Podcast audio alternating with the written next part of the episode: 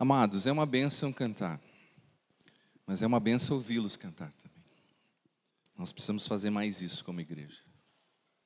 Nós precisamos cantar mais, contar as bênçãos do Senhor através das canções, dos hinos, hinos, salmos e cânticos espirituais para a honra e glória e louvor do Senhor.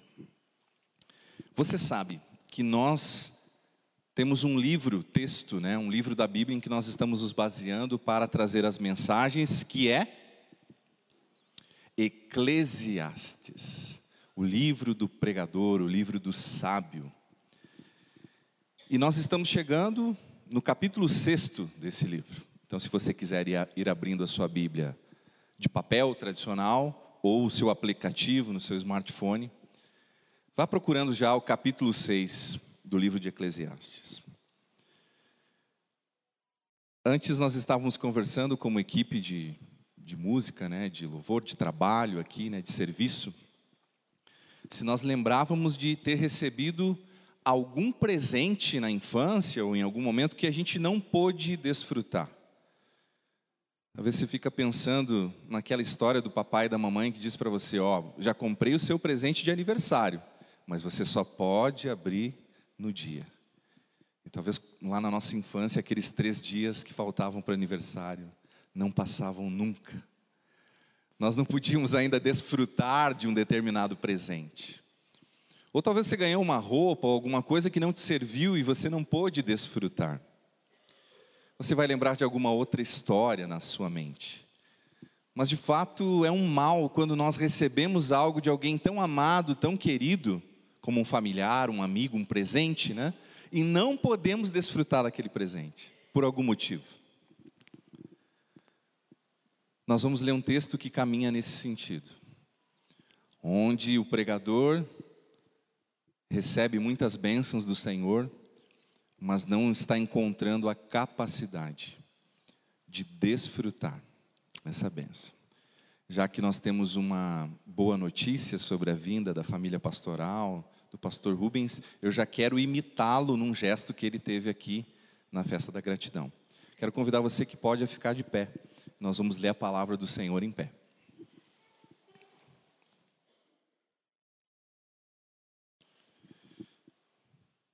Diz assim a palavra de Deus. Vi ainda outro mal debaixo do sol, que pesa bastante sobre a humanidade. Deus dá riquezas, bens e honra ao homem, de modo que não lhe falta nada que os seus olhos desejam, mas Deus não lhe permite desfrutar tais, tais coisas, e outro as desfruta em seu lugar. Isso faz sentido, isso não faz sentido, e é um mal terrível. Um homem pode ter, pode ter cem filhos e viver muitos anos. No entanto, se não desfrutar as coisas boas da vida, digo que uma criança que nasce morta e nem mesmo recebe um enterro digno tem melhor sorte do que ele. Ela nasce em vão e parte em trevas, e nas trevas o seu nome fica escondido. Embora jamais tenha visto o sol ou conhecido qualquer coisa, ela tem mais descanso do que tal homem. Verso seis. Pois de que vale viver dois mil anos sem desfrutar a sua prosperidade? Afinal, não vão todos para o mesmo lugar? Todo esforço do homem é feito para a sua boca. Contudo, o seu apetite jamais se satisfaz. Que vantagem tem o sábio em relação ao tolo? Que vantagem tem o pobre em saber como se portar diante dos outros? É melhor contentar-se com o que os olhos veem do que sonhar com o que se deseja. Isso também não faz sentido e é correr atrás do vento. Verso dez. Tudo que, já, tudo que existe já recebeu nome, e já se sabe o que o homem é. Não se pode lutar contra alguém que é mais forte. Quanto mais palavras, mais tolices, e sem nenhum proveito. Na verdade, quem sabe o que é bom para o homem, nos poucos dias de sua vida, em que ele passa como uma sombra? Quem poderá contar-lhe o que acontecerá debaixo do sol depois que ele partir? Querido Deus, esta é a Tua palavra. Eu quero poder falar sobre a Tua palavra. Não sobre o que eu acho dela, mas sobre o que ela significa para as nossas vidas. Nos ensina através desse texto nos dá a iluminação, a compreensão bíblica necessária e a mudança de atitude naquilo também que o Senhor quiser para as nossas vidas em cima desta palavra. Nós oramos assim em nome de Jesus. Amém. Sente-se, por favor. Vamos lembrar um pouco do contexto? Nós estamos falando de alguém que está escrevendo algo, de alguém que viveu muitas experiências sobre uma determinada prosperidade. Provavelmente, né, um rei de Israel é um rei de Israel. Alguns lacram em Salomão, outros dizem que não tem como saber se é Salomão. Mas imaginando que é um rei de uma nação, era uma pessoa que possuía riquezas, bens, era um ser humano honrado, era alguém que provavelmente tinha muitas esposas e provavelmente muitos filhos, era alguém que também enxergava muitas coisas e provavelmente desejava outras que não conseguia enxergar. Dá para entender pela sequência dos textos que temos estudado, que este rei vive uma época de sua vida onde ele não consegue enxergar muito bem a perspectiva eterna. Ele está olhando mais para as coisas que acontecem debaixo do sol, sobre ter uma perspectiva correta do que vem depois da vida debaixo do sol. Então, quando nós olhamos para esse texto, nós precisamos pensar nisso. O homem natural, ou seja, o homem sem Deus, ele se vê perplexo, e é o caso do autor aqui, quando avalia as vaidades da vida, pois ele não encontra sentido para esta. Lembre que nós estamos estudando, qual é a nossa temática? Em busca do sentido da vida. Ele não encontra sentido para as coisas. Estava brincando com o Samuel antes, né, um dos nossos seminários, que nem a gente às vezes encontra sentido no texto do autor. A gente tem que, Deus mostra, porque às vezes está difícil de entender o que ele quer dizer com tudo isso. Mas ele não encontra sentido para esta vida aqui, e nem para a morte, para a sepultura que o aguarda. Veja que ele não tem uma perspectiva aí muito clara do céu, da eternidade com Deus, apesar de falar isso no capítulo três, no verso onze. Que Deus pôs no coração do ser humano a eternidade. Embora o ser humano não consiga entender completamente como Deus faz isso. Mas ele está com a visão embaçada. Ele está com o ludibrio de uma vida debaixo do sol. E ele não consegue enxergar, então, esse sentido. O pregador, não este aqui. O pregador, o coelete, o sábio da Bíblia, ele enxerga um grande mal, queridos. Ele vê um grande mal que aflige o ser humano caído, o ser humano sem Deus, o ser humano que não tem um relacionamento com Deus. Não poder desfrutar das bênçãos de Deus. Que grande mal. Ver as bênçãos, talvez até receber uma bênção e não conseguir desfrutá-la. E eu não estou falando aqui, meus irmãos, fiquem tranquilos, não é uma pregação sobre a teologia da prosperidade, né? Dê cem reais para ganhar mil, né? Faça tal voto e você conseguirá essa bênção. Não, não é nada disso. Mas a Bíblia vai falar sobre essas bênçãos que Deus derrama sobre nós. E eu quero chamar, então, a mensagem dessa noite de o mal de não poder desfrutar as bênçãos de Deus. O mal de não desfrutar as bênçãos de Deus. Fica pensando, Dan, nós cantamos antes, pastor, sobre contar as bênçãos. O senhor me disse que não haveria caderninho suficiente para anotar as bênçãos, né? as, as orações respondidas, tudo aquilo que Deus tem realizado. Quantas vezes tivemos comida no prato, conseguimos pagar o nosso aluguel, tivemos condições de fazer uma viagem, olhamos para as nossas camas e ali tem cobertas quentinhas. Faltaria. E agora o senhor está dizendo que muitas vezes a gente não consegue desfrutar disso, aproveitar dessas questões, gozar daquilo que Deus nos dá. Me parece que sim, pela experiência do autor bíblico, me parece que sim. E a primeira questão que está relacionada ao verso dois, o verso dois diz o seguinte, meus queridos, olhe lá para a sua Bíblia novamente. Deus dá riquezas, bens e honra ao homem, de modo que não lhe falta nada que os seus olhos desejam. Mas Deus não lhe permite desfrutar tais coisas, e o outro as desfruta em seu lugar. Isso não faz sentido, e é um mal terrível. Primeiramente, irmãos, quando falamos aqui do primeiro ponto, de não desfrutar de riquezas, bens e honra, você tem que voltar de novo e ter em mente quem está escrevendo isso. Quem está escrevendo, você pode pensar, mas eu sou um pobre, pé rapado, não tem nada. Não estou preocupado com riquezas, bens e honras, porque isso não faz parte do meu dia a dia. Mas você tem que pensar que aqui é um rei escrevendo, e faz parte do seu cotidiano. Nós vamos perceber que riqueza, muitas vezes, não tem a ver com a quantidade daquilo que podemos ter ou acumular, mas como nós podemos desfrutar daquilo que Deus nos abençoa. Então, em primeiro lugar aqui, nesse ponto um, o que nós precisamos entender? É necessário entender que a capacidade de desfrutar as bênçãos divinas é uma bonificação de Deus. É uma dádiva, um presente de Deus.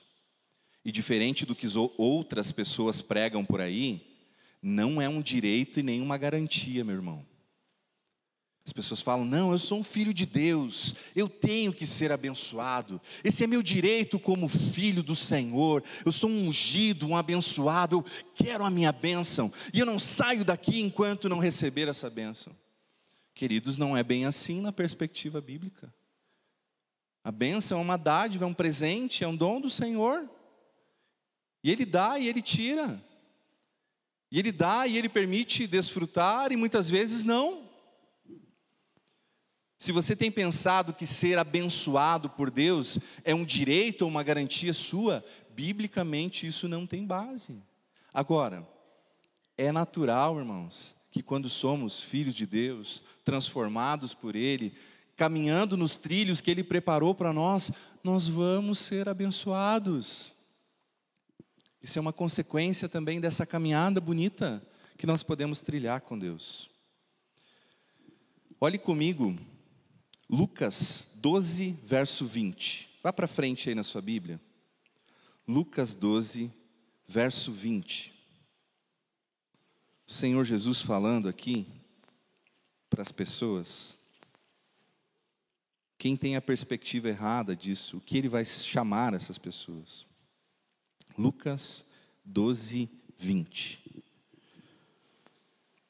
Contudo, Deus lhes disse, insensato, esta mesma noite a sua vida lhe será exigida.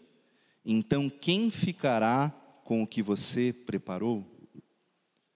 O Senhor Jesus está chamando assim, se você pensa que você tem poder, domínio sobre as bênçãos que eu te dei, você é um tolo, você é um insensato, a sua vida pode ser cobrada aqui mesmo. No sair dessa porta, amanhã, numa segunda-feira, e quem vai ficar com aquilo que você recebeu de Deus e não pôde desfrutar? Outra pessoa. E aqui não está falando nem tanto sobre herança, mas está falando que muitas vezes, como talvez esse rei, escritor, autor de Eclesiastes, não pôde desfrutar as bênçãos que ele mesmo tinha construído, que ele mesmo tinha realizado, pensando que isso era dele, mas era uma dádiva de Deus. Queridos, na vida debaixo do sol, nessa vida terrena, a vida que a gente vive aqui, muitas pessoas buscam desfrutar de riquezas, bens e honra. E quem não gostaria disso? Quem não gostaria de desfrutar essas questões? Riquezas, bens e honra. Contudo, segundo o pregador, segundo o Coelet, né, o pregador de Eclesiastes, o Deus que concede essas bênçãos, preste atenção, irmão, o Deus que concede essas bênçãos precisa ser aquele que também permitirá você desfrutar delas. Pois senão o outro desfruta em seu lugar. E isto é visto pelo pregador, então, pelo Coelet, como um mal terrível e algo sem sentido. Você já orou a Deus pedindo que Ele te permita desfrutar das bênçãos que Ele tem derramado sobre a sua vida? Talvez as suas maiores bênçãos não sejam riquezas, bens ou honra. Talvez você tenha outras bênçãos para poder desfrutar, e você não tem enxergado. E aqui eu quero fazer uma aplicação prática desse ponto um, não desfrutar de riquezas, bens e honra. quando não se reconhece. E aí eu falo para muitas pessoas que têm aqui as suas posses, as suas empresas, a sua vida, talvez sua casa, seu carro, tudo aquilo que Deus lhe, né, lhe deu e lhe permite que você desfrute. Preste atenção, que aqui está a chave para que nós possamos desfrutar disso. Quando não se reconhece quem é o doador das bênçãos, ou se valoriza mais a conquista dessas dádivas do que aquele que as concedeu, corre-se o risco de que Deus não permita que esses presentes sejam desfrutados.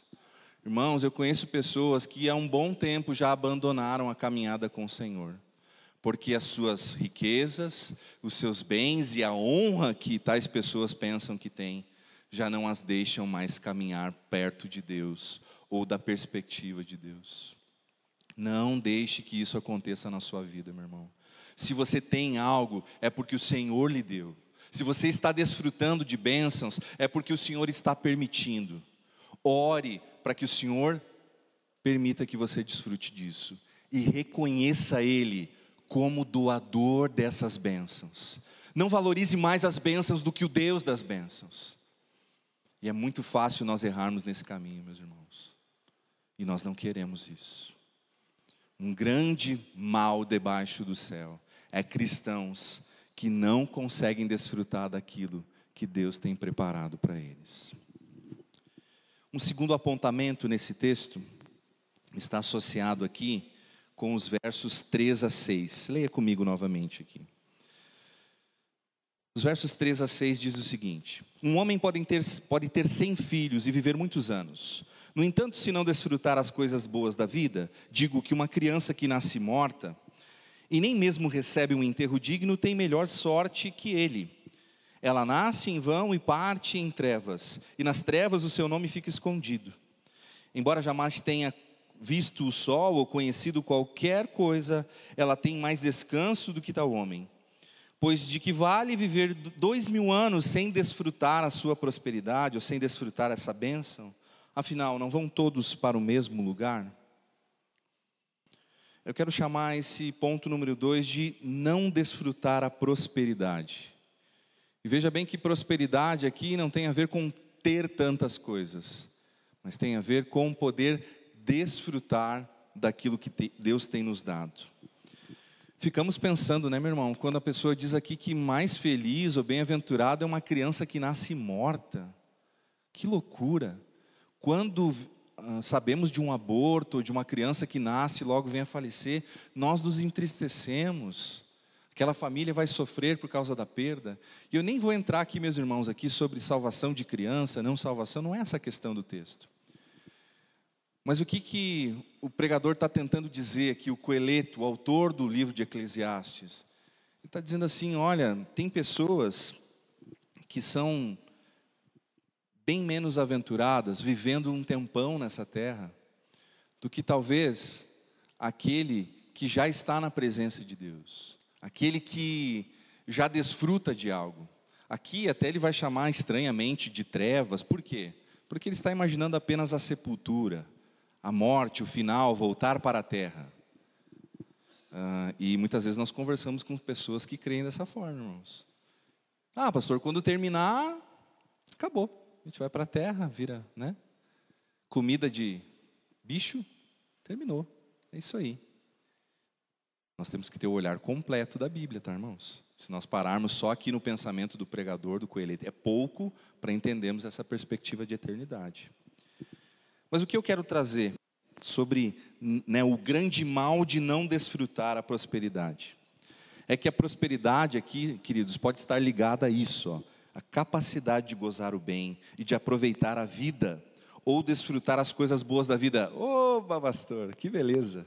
Então eu quero daqui para frente aproveitar a vida, fazer tudo que o meu coração deseja, né? Viver inclusive coisas que eu nem imaginaria.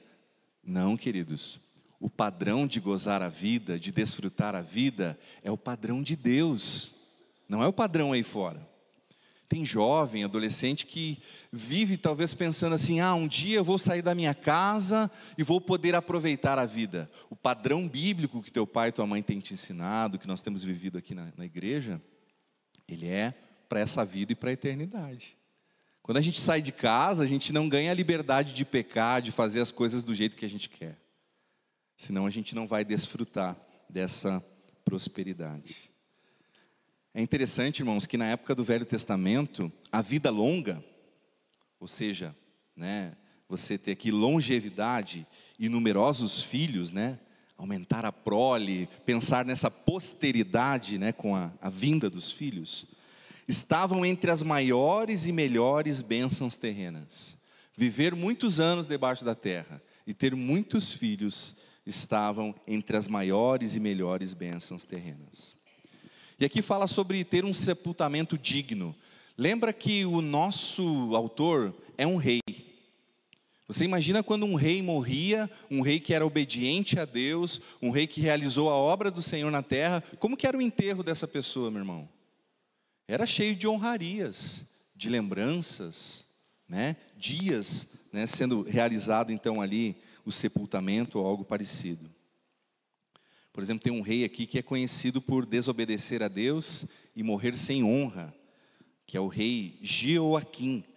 Está descrito, né, essa parte então em Jeremias vinte e dois, dezoito a dezenove. É mais ou menos assim: não receber um sepultamento digno era como morrer sem deixar saudades, ou sem merecer honrarias. Então veja bem, ele faz essa comparação com essa criança que já nasceu morta, ou é um aborto, que não teve esse enterro digno. Ele vai dizer, olha, essa criança que não viveu nada, não conheceu nada debaixo do sol, ela é mais bem-aventurada, mais feliz, do que aquele, olha só que interessante, queridos, que teve a oportunidade de viver muitos anos debaixo dessa terra, desse sol, que teve uma família, né, que se perdurou, né, muitos filhos, né, netos, mas não vive debaixo da perspectiva de Deus. Muita gente, meu irmão, que tem muito tempo aqui nessa terra, vive, tem uma família, mas não consegue enxergar que não está desfrutando da prosperidade real. Quero que você tenha um pensamento claro comigo. O secularista, o que é o secularista? O homem sem Deus. Ele enxerga a vida como uma viagem sem sentido rumo à extinção, para o qual o caminho mais fácil e rápido é nascer morto. Quando Deus não faz parte da vida, as pessoas costumam olhar mais para essa morte vazia. Essa questão que não tem sentido. Para que viver se depois nós temos o, o mesmo destino? Vamos estar debaixo da terra nessa perspectiva. Mas aqui lhe falta algo muito importante. Queremos olhar ainda uma aplicação para esse segundo ponto. O que que acontece com muitas pessoas? Elas recebem a dádiva da longevidade e da posteridade e não conseguem desfrutar esse tipo de prosperidade. Deixa eu te dar um exemplo bem claro. Pessoas que vivem muitos anos debaixo do sol e têm muitos filhos, mas não são reconhecidos como homens de família, mães de família, que abandonaram a criação dos seus filhos para viver as bênçãos dos negócios, de outras coisas. Pessoas que vivem muito tempo debaixo dessa terra, têm muitos filhos, mas têm uma família toda destruída, em desavenças. Talvez por causa de uma falsa prosperidade na área das riquezas, dos bens, ou de uma posição social que essa pessoa possa ter. Não é isso que nós desejamos, irmãos. Nós queremos a prosperidade bíblica. Se você está aí já há um bom tempo debaixo desse sol, aproveite essas bênçãos com a sua família. Se você tem uh, questões familiares para resolver com seus parentes, com seus filhos, ou dos filhos com seus pais, resolva. Isso é viver a verdadeira prosperidade. É estar em paz com todos. É desfrutar da companhia. Existem filhos que não podem mais entrar nas, na casa dos pais, e pais que não são bem-vindos na casa dos filhos. Nora e genro que não conseguem receber o seu sogro e a sua sogra, e do mesmo lado, né, o inverso, a mesma verdade. Será que isso é viver em prosperidade nessa perspectiva de estarmos aí vivendo debaixo do sol, tendo anos de vida na presença do Senhor? Eu duvido, irmãos. Não é isso que Deus quer. Nós vamos caminhar aqui para o terceiro ponto, onde nós vamos falar dos versos sete ao nove. Acompanhe novamente comigo aqui. Verso sete. Todo esforço do homem é feito para a sua boca, contudo o seu apetite jamais se satisfaz. Que vantagem tem o sábio em relação ao tolo? Que vantagem tem o pobre em saber como se portar diante dos outros? Melhor é contentar-se com o que os olhos veem, do que sonhar com o que se deseja.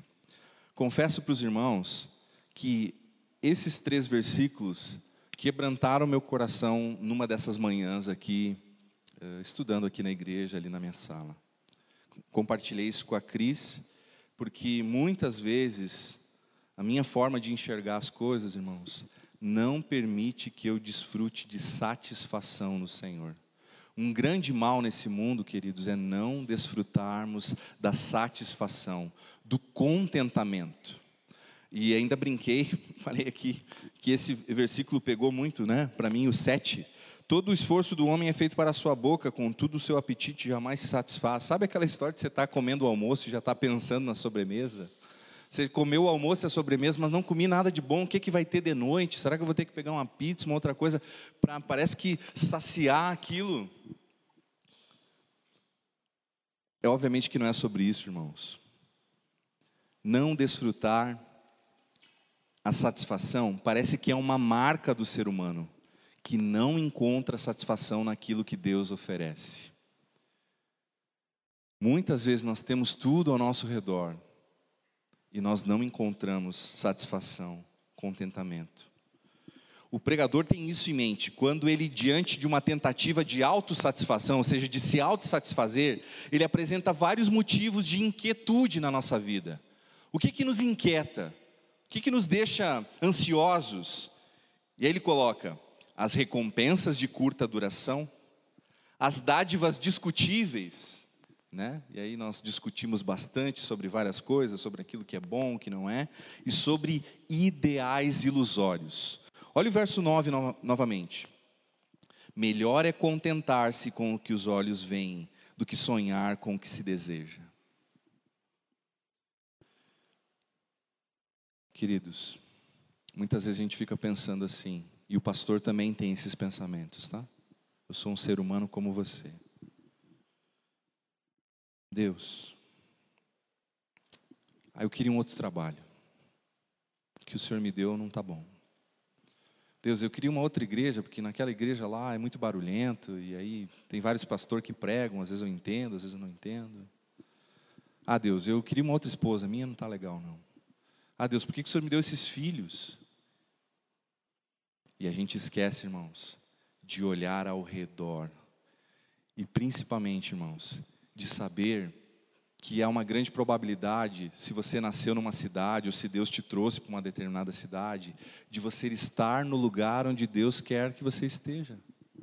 E aí nós começamos a olhar para outra cidade que é melhor, para outra família que é melhor, para outra igreja que é melhor, para o sonho que eu tenho de realizar tal coisas que descombinam com a palavra de Deus, e eu me torno uma pessoa amarga, insatisfeita, descontente com aquilo que eu tenho conseguido? Não, com aquilo que Deus tem me dado.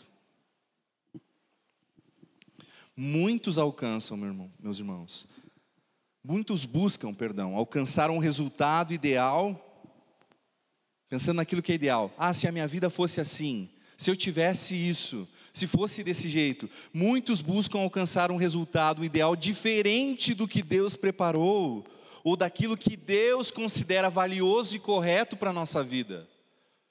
Como que nós somos atrevidos, irmãos, em buscar as coisas que não são os planos de Deus para nós, e aí ficarmos descontentes porque Deus ainda não permite que nós vivamos o que Ele não planejou. E começa a brigar com Deus, e aí depois a gente vai ver no quarto ponto.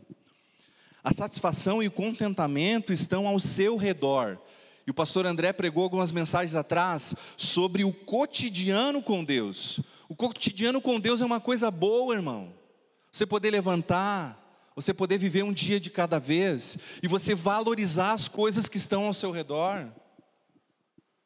Valorize a sua esposa, valorize os seus filhos, valorize o seu trabalho, valorize a sua igreja, valorize a sua família.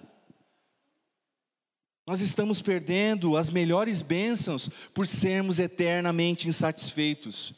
Eu só não consigo entender, irmãos, como é que nós conseguimos fazer isso à medida que Jesus entra no nosso coração?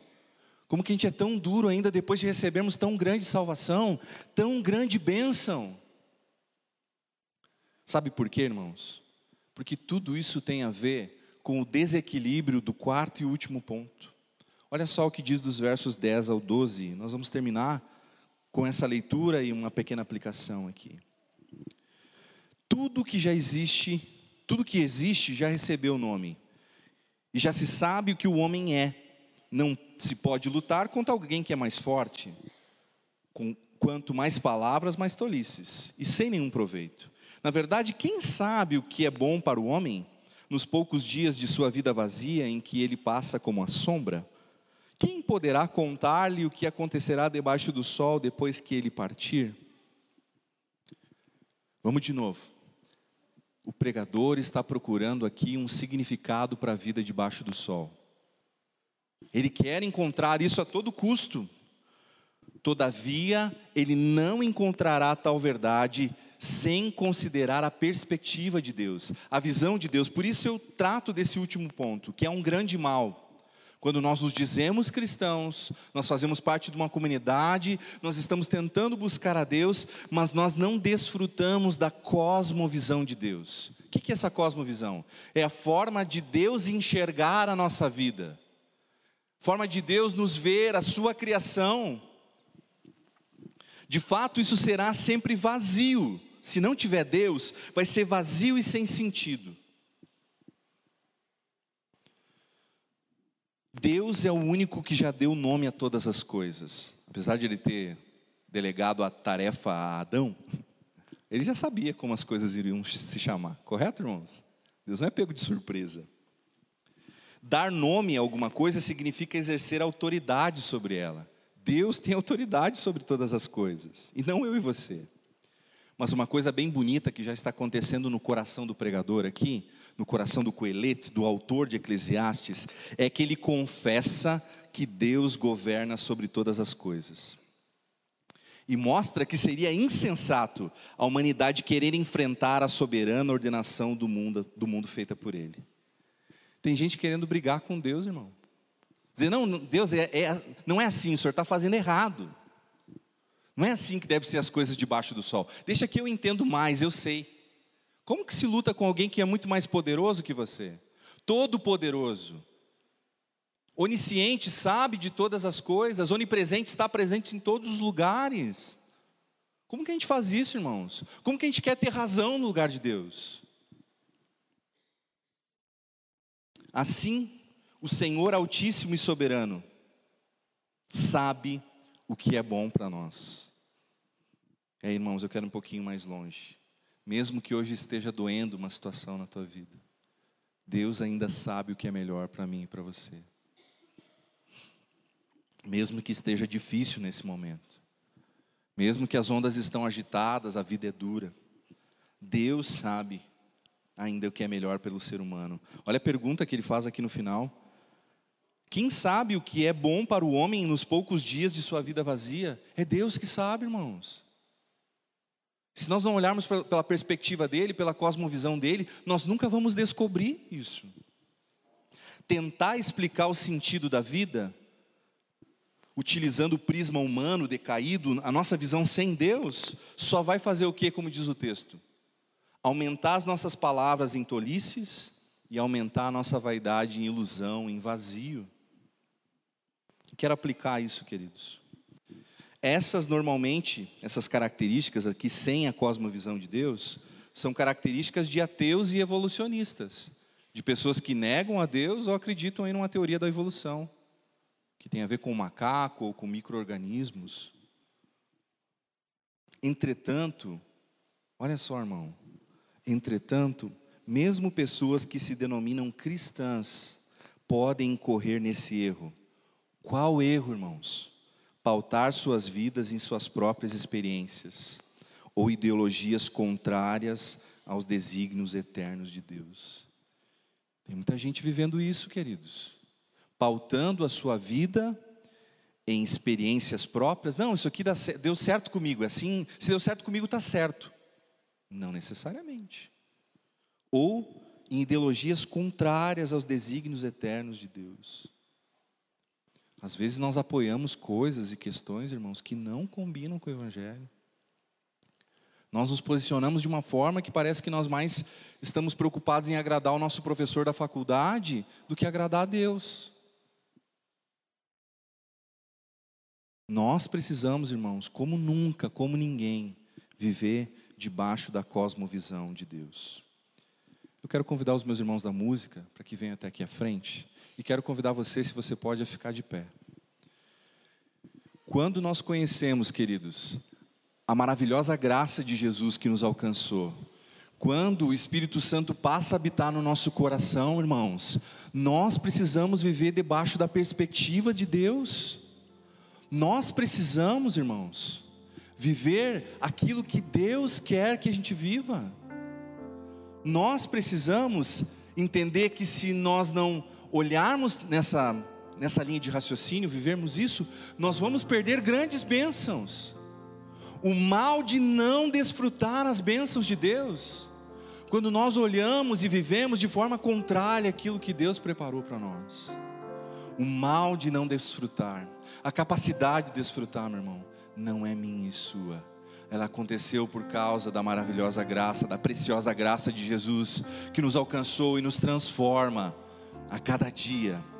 E é nesse sentido que nós queremos louvar a Deus.